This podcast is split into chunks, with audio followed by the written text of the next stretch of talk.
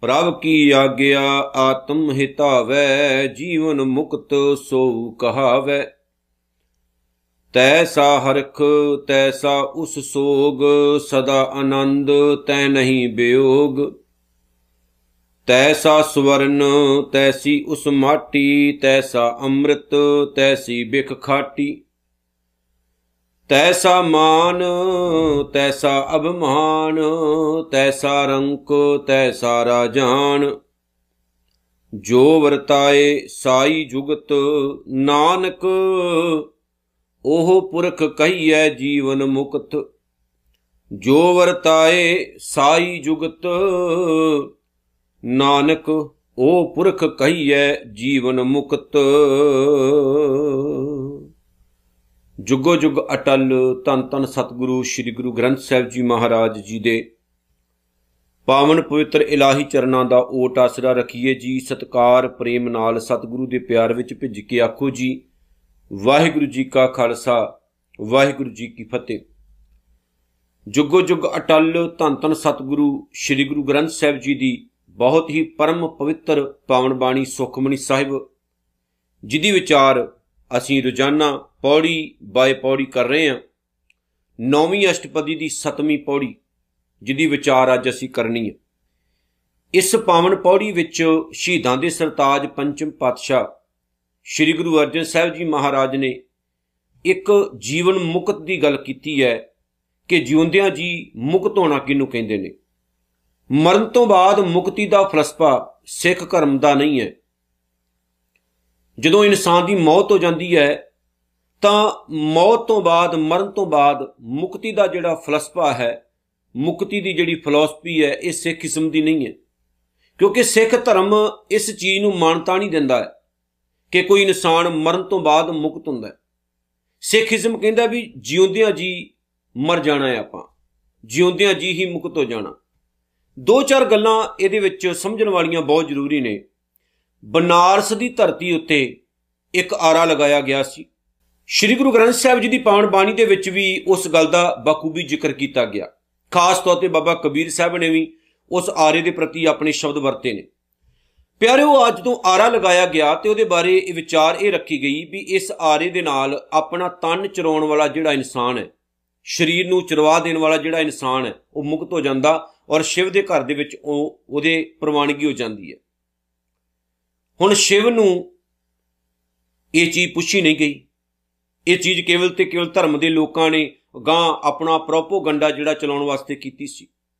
ਆਪਣੇ ਧਰਮ ਪਤਨੀ ਤੋਂ ਲੈ ਕੇ ਬੱਚੇ, ਜਾਇਦਾਦ, ਜ਼ਮੀਨ ਸਭ ਕੁਝ ਛੱਡ ਛਡਾ ਕੇ ਬਹੁਤ ਸਾਰੇ ਜਿਹੜੇ ਲੋਕ ਸਨ, ਉਸ ਆਰੇ ਦੇ ਨਾਲ ਦਿਨ ਪ੍ਰਤੀ ਦਿਨ ਆਪਣਾ ਆਪ ਚਰਵਾ ਕੇ ਆਪਣੀ ਕੁਰਬਾਨੀ ਦੇਣ ਲੱਗ ਪਏ ਔਰ ਵਿਸ਼ਵਾਸ ਇਹ ਕਿ ਇਦਾਂ ਆਪਾਂ ਮੁਕਤ ਹੋ ਜਾਣਾ। ਵੀ ਜੀਵਨ ਦੇ ਨੇ ਸਾਰੇ ਬੰਧਨ, ਦੁੱਖ, ਕਲੇਸ਼ ਖਤਮ ਹੋ ਜਾਣੇ। ਪਰ ਕੀ ਇਦਾਂ ਹੁੰਦਾ? ਨਹੀਂ, ਮੌਤ ਕਿਸੇ ਚੀਜ਼ ਦਾ ਹੱਲ ਹੈ ਹੀ ਨਹੀਂ। ਹੁਣ ਦੁਨੀਆ ਵਿੱਚ ਬਹੁਤ ਸਾਰੇ ਲੋਕ ਦੁਖੀ ਹੈ ਇੱਕ ਕਿਸਾਨ ਦੁਖੀ ਹੈ ਕਿ ਉਹਨੇ ਕਰਜ਼ਾ ਚੁੱਕਿਆ ਬੈਂਕ ਤੋਂ।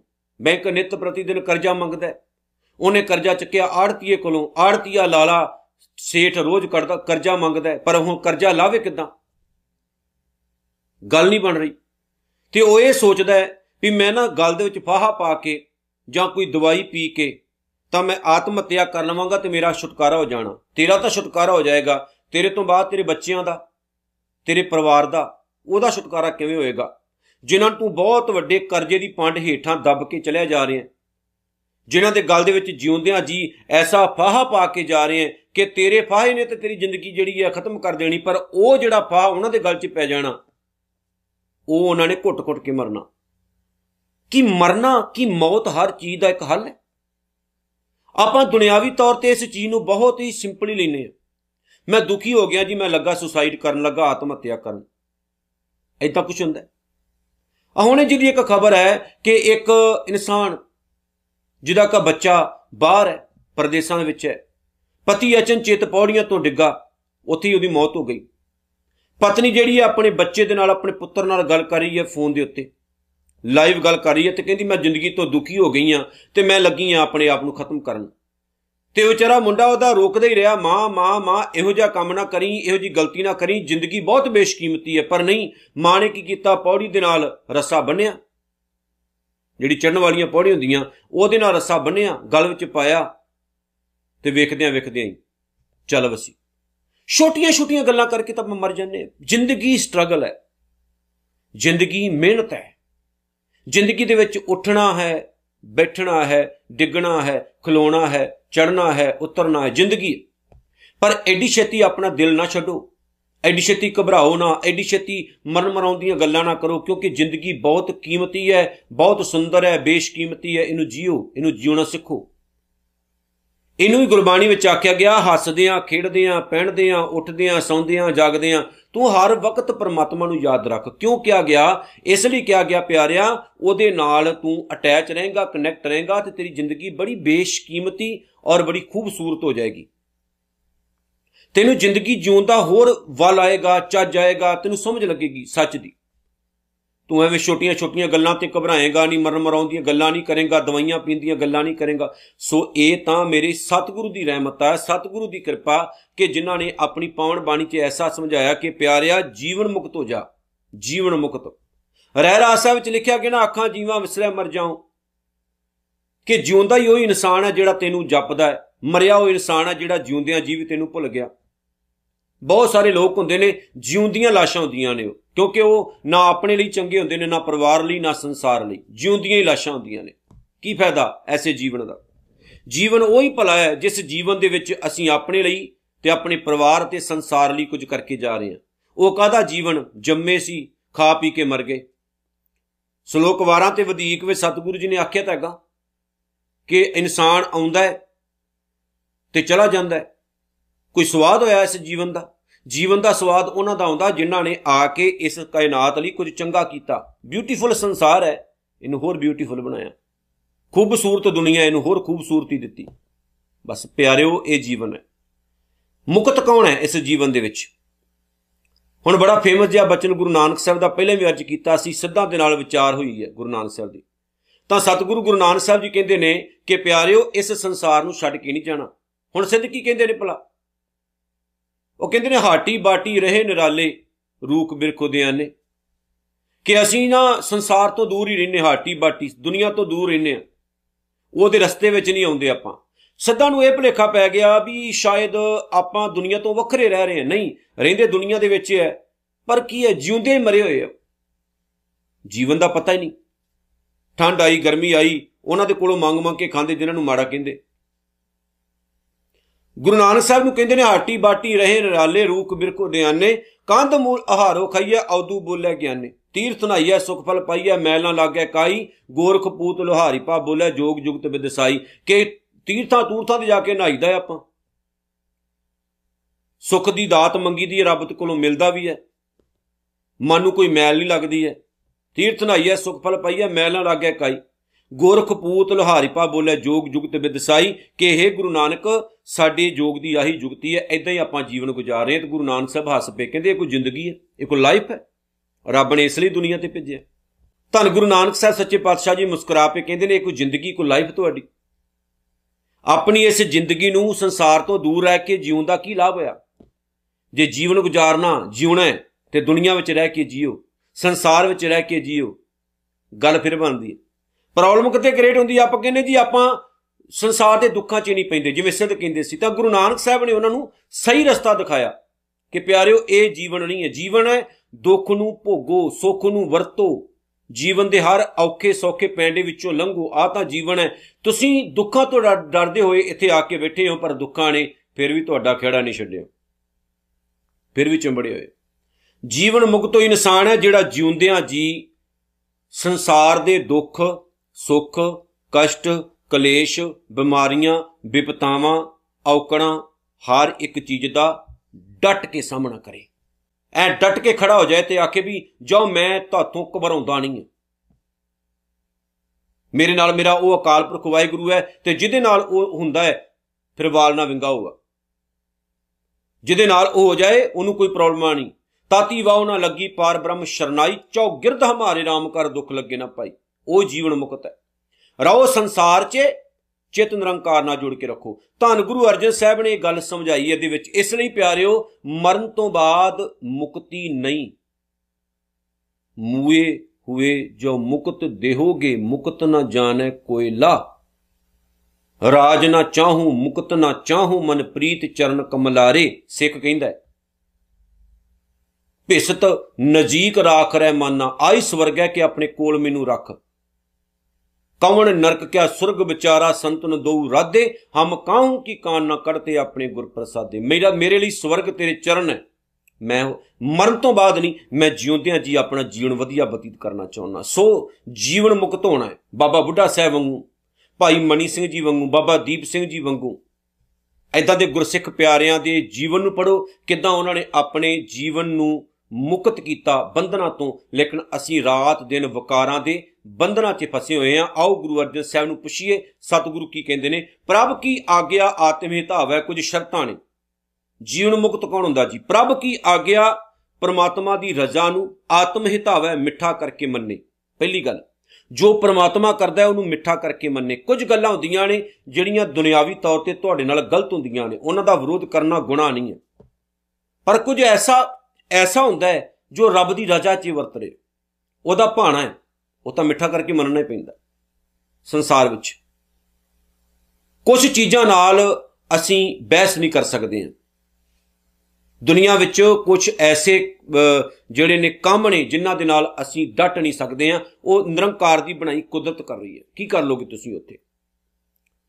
ਸੋ ਰੱਬ ਦਾ ਜਿਹੜਾ ਰੱਬ ਭਾਣਾ ਹੈ, ਰੱਬ ਦੀ ਜਿਹੜੀ ਰਜ਼ਾ ਹੈ, ਭਾਵ ਰੱਬ ਦਾ ਜਿਹੜਾ ਇਲਾਹੀ ਕਾਨੂੰਨ ਹੈ ਉਹਨੂੰ ਮਿੱਠਾ ਕਰਕੇ ਮੰਨਣਾ, ਇਹ ਬਹੁਤ ਜ਼ਰੂਰੀ, ਇਹਦੇ 'ਚ ਬਹੁਤ ਵੱਡਾ ਸੁੱਖ ਹੈ। ਜੀਵਨ ਮੁਕਤ ਸੋਉ ਕਾਵੈ ਉਹੀ ਜੀਵਨ ਮੁਕਤ ਇਨਸਾਨ ਹੈ, ਜਿਹੜਾ ਪਰਮਾਤਮਾ ਦੇ ਨਾਲ ਨਾਲ ਤੁਰਦਾ। ਜਿਹੜਾ ਕਹੇ, ਨਹੀਂ ਰੱਬ ਜੀ, ਤੁਹਾਡਾ ਰਸਤਾ ਹੋ ਰਿਹਾ ਮੇਰਾ ਰਸਤਾ ਹੋ। ਰਿਹਾ ਉਹ ਇਨਸਾਨ ਧੋਖਾ ਹੀ ਖਾਂਦਾ ਹੈ। ਜੀਵਨ ਮੁਕਤ ਉਹ ਹੈ ਜਿਹਦਾ ਸਭ ਤੋਂ ਪਹਿਲੀ ਗੱਲ, ਜੀਵਨ ਮੁਕਤ ਦੀ ਕਿ ਰੱਬ ਦੀ ਰਜ਼ਾ ਨੂੰ ਰੱਬ ਦੇ ਭਾਣੇ ਨੂੰ ਮਿੱਠਾ ਕਰਕੇ ਮੰਨੇ ਤਾਨੇ ਮਿਹਣੇ ਨਾ ਮਾਰੇ ਹਰ ਵਕਤ ਰੱਬ ਨੂੰ। ਮਰਗੇ ਮਰਗੇ ਮਰਗੇ ਮਰਗੇ ਨਾ ਕਰੇ। ਤੈਸਾ ਹਰਕ ਤੈਸਾ ਉਸ ਸੋਗ, ਉਹਦੇ ਲਈ ਖੁਸ਼ੀ ਅਤੇ ਗਮੀ ਇੱਕ ਬਰਾਬਰ ਹੋਵੇ। ਭਾਵ ਹੈ ਕਿ ਖੁਸ਼ੀ ਦੇ ਵਿੱਚ ਰੱਬ ਨੂੰ ਭੁੱਲ ਨਾ ਜਾਏ ਤੇ ਗਮੀ ਦੇ ਵਿੱਚ ਬਹੁਤਾ ਹੀ ਨਾ ਮਰ ਜਾਏ। ਜਿਵੇਂ ਮੈਂ ਸ਼ੁਰੂਆਤ ਵਿੱਚ ਵੀ ਆਖਿਆ ਕਿ ਦੁੱਖ ਆਏ ਨੇ ਤੇ ਫਾਹ ਲੈ ਕੇ ਮਰਨਾ ਸ਼ੁਰੂ ਕਰ ਦਿੰਨੇ ਆਪਾਂ ਤੇ ਸੁੱਖ ਆਏ ਤੇ ਰੱਬ ਨੂੰ ਭੁੱਲ ਜਾਂਦੇ ਸੁੱਖ ਆਏ, ਗੁਰਦੁਆਰਾ ਯਾਦ ਹੀ ਨਹੀਂ। ਦੁੱਖ ਆਏ, ਤਾਂ ਬਸ ਫਿਰ ਮਰ ਗਏ, ਲੁੱਟ ਗਏ। ਹਾਲਤ ਮਾੜੀ ਹੋ ਜਾਂਦੀ।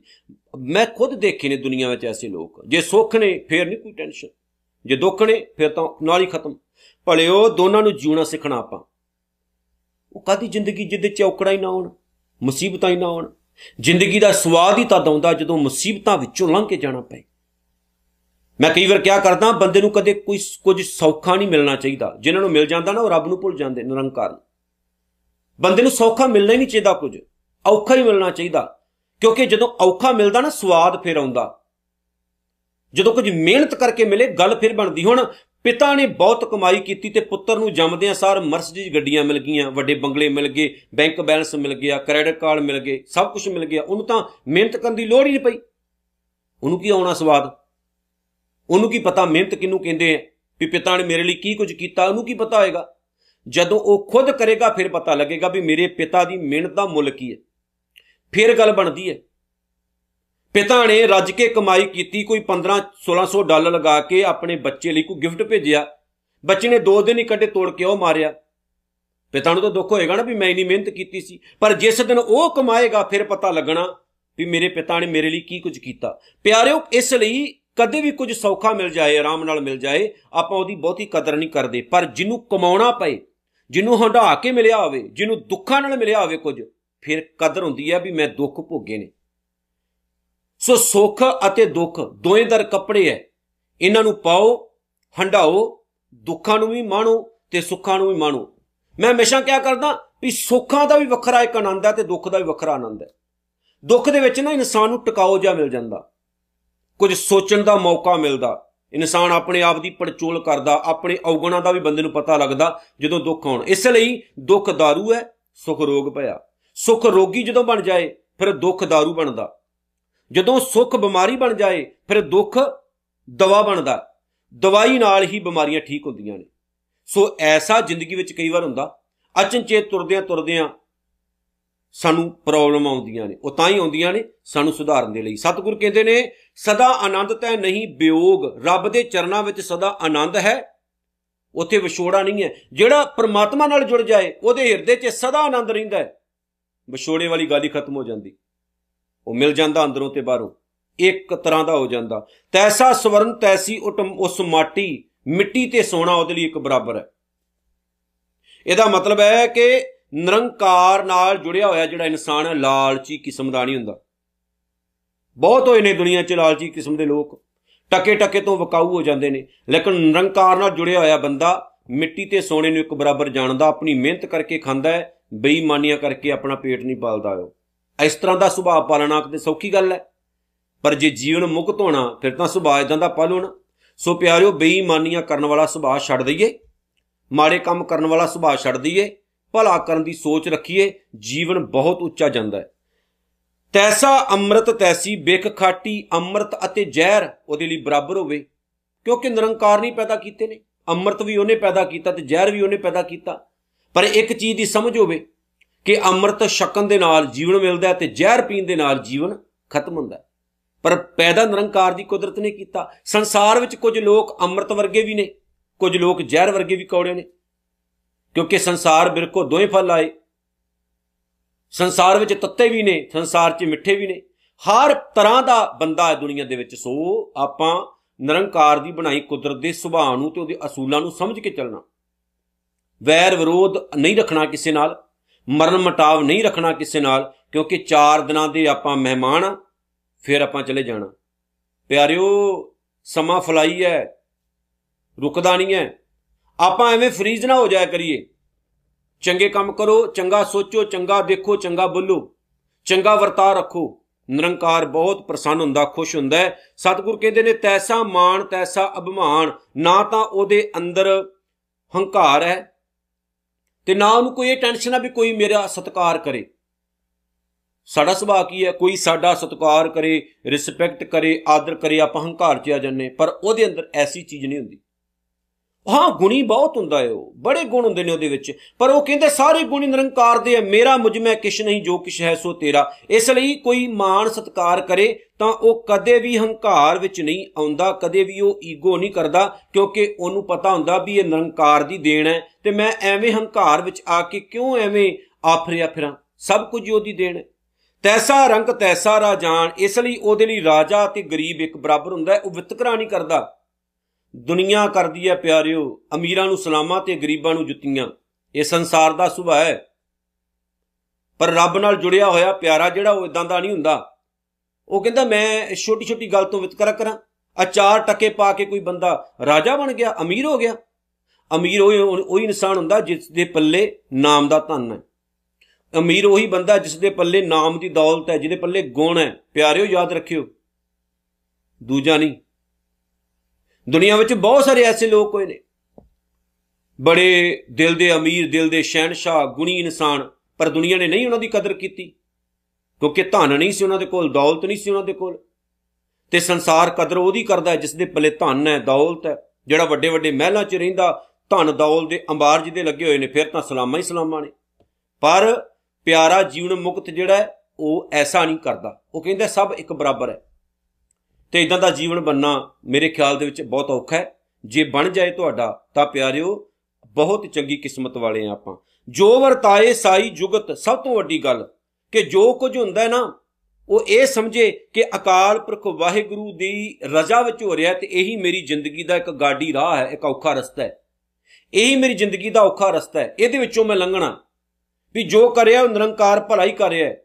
ਵੇਖੋ ਕਿੰਨੇ ਜਿਹੜੇ ਨੇ, ਉਹ ਗੁਣ ਪੈਦਾ ਹੁੰਦੇ ਨੇ ਤੇ ਔਗਣ ਕਿਵੇਂ ਨਾਸ਼ ਹੁੰਦੇ ਨੇ ਜੀਵਨ ਵਿੱਚੋਂ। ਨਾਨਕ, ਉਹ ਪੁਰਖ ਕਹੀਏ ਜੀਵਨ ਮੁਕਤ, ਉਹੀ ਇਨਸਾਨ ਜੀਵਨ ਮੁਕਤ ਕਿਹਾ ਜਾ ਸਕਦਾ ਹੈ, ਜਿਸ ਦੇ ਅੰਦਰ ਐਸੇ ਗੁਣ ਪੈਦਾ ਹੋ ਜਾਂਦੇ ਨੇ। ਤੇ ਆਪਾਂ ਕਿਉਂ ਨਹੀਂ ਬਣਨਾ? ਕਿ ਇਸ ਤਰ੍ਹਾਂ ਹੀ ਮਰ ਜਾਣਾ ਆਪਾਂ, ਰੋਂਦੇ ਆਂ, ਧੁੰਦੇ ਆਂ ਵਿਲਕਦੇ ਆਂ, ਖੱਪਦੇ ਆਂ। ਕੋਈ ਚੰਗਾ ਕੰਮ ਕਰਕੇ ਜਾਈਏ ਦੁਨੀਆ ਤੋਂ। ਆਏ ਆਂ, ਕੋਈ ਚੰਗਾ ਕਰੀਏ ਆਪਾਂ ਵੀ। ਮੁਸੀਬਤਾਂ ਆਉਂਦੀਆਂ ਨੇ, ਡਟ ਕੇ ਮੁਕਾਬਲਾ ਕਰੋ, ਦੁੱਖ ਆਉਂਦੇ ਨੇ, ਡਟ ਕੇ ਮੁਕਾਬਲਾ ਕਰੋ। ਮਰਨ ਤੋਂ ਬਾਅਦ ਸਵਰਗਾਂ ਦੀ ਲਾਲਸਾ ਨਹੀਂ ਰੱਖਣੀ, ਮਰਨ ਤੋਂ ਬਾਅਦ ਮੁਕਤੀ ਦੀ ਲਾਲਸਾ ਨਹੀਂ ਰੱਖਣੀ, ਜਿਉਂਦਿਆਂ ਜੀ ਸਵਰਗ ਚਾਹੀਦਾ ਸਾਨੂੰ, ਜਿਉਂਦਿਆਂ ਜੀ ਮੁਕਤ ਹੋਣਾ। ਆ ਜੀਵਨ ਨੂੰ ਸਵਰਗ ਬਣਾਈਏ, ਜੀਵਨ ਨੂੰ ਆਪਾਂ ਮੁਕਤ ਕਰੀਏ। ਫਿਰ ਗੱਲ ਬਣੇਗੀ। ਫੇਰ ਹੀ ਸਤਿਗੁਰੂ ਦੀ ਕਿਰਪਾ ਵਰਤੇਗੀ। ਸੋ ਪਿਆਰਿਓ, ਆਓ ਸੁਖਮਨੀ ਸਾਹਿਬ ਦੇ ਇਹਨਾਂ ਰਸਤਿਆਂ ਉੱਤੇ ਤੁਰੀਏ, ਗੁਰੂ ਅਰਜਨ ਸਾਹਿਬ ਦੀਆਂ ਇਹਨਾਂ ਬਾਤਾਂ ਨੂੰ ਜੀਵਨ ਵਿੱਚ ਢਾਲੀਏ, ਜੋ ਸਤਿਗੁਰੂ ਨੇ ਕਿਹਾ ਉਹਨੂੰ ਮੰਨੀਏ, ਤਾਂ ਸਾਡਾ ਜਿਹੜਾ ਜੀਵਨ ਹੈ, ਉਹ ਸੁਹੇਲਾ ਬਣ ਜਾਏਗਾ। ਇਤਨੀਆਂ ਬੇਨਤੀਆਂ ਸਵੀਕਾਰ ਕਰਿਓ ਜੀ। ਭੁੱਲ ਚੁੱਕ ਦੀ ਖਿਮਾ। ਵਾਹਿਗੁਰੂ ਜੀ ਕਾ ਖਾਲਸਾ। ਵਾਹਿਗੁਰੂ ਜੀ ਕੀ ਫਤਿਹ।